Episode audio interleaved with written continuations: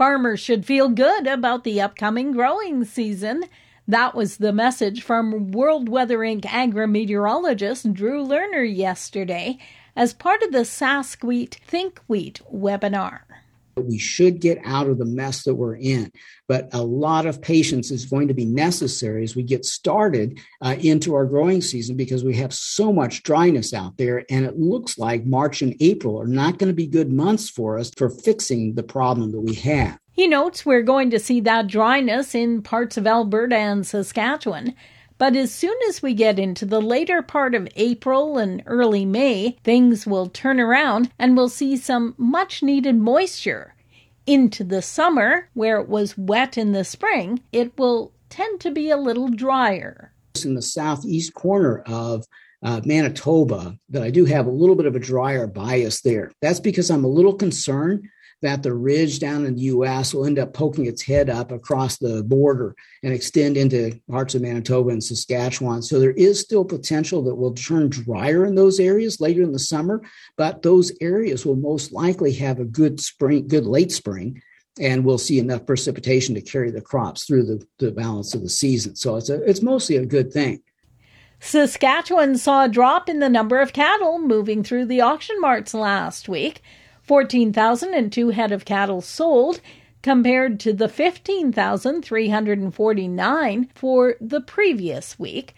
Lexi Hicks Maxa with the Ministry of Agriculture says there was some positive news as feeder steer prices showed some improvement. Prices range from 249.33 per hundredweight for the 3 to 400 pound weight category to 185.25 per hundredweight for the 900 plus pound weight category.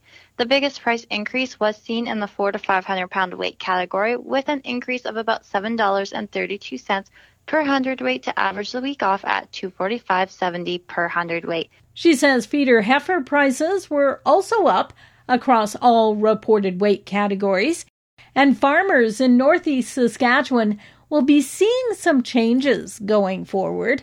Lake Country Co op and Prairie North Co op purchasing Paragon Ag Service. For over 20 years, Paragon has been a key player providing area farmers with crop protection products, dry fertilizer, and anhydrous ammonia. The agreement will see the two co ops split Paragon's assets, which include three ag retail sites and two anhydrous ammonia locations.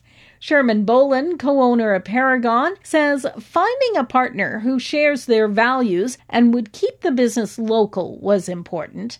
Prairie North will acquire the Melfort and Brooksby locations, while Lake Country will acquire the Kinistino site and the anhydrous ammonia site near Gronlid.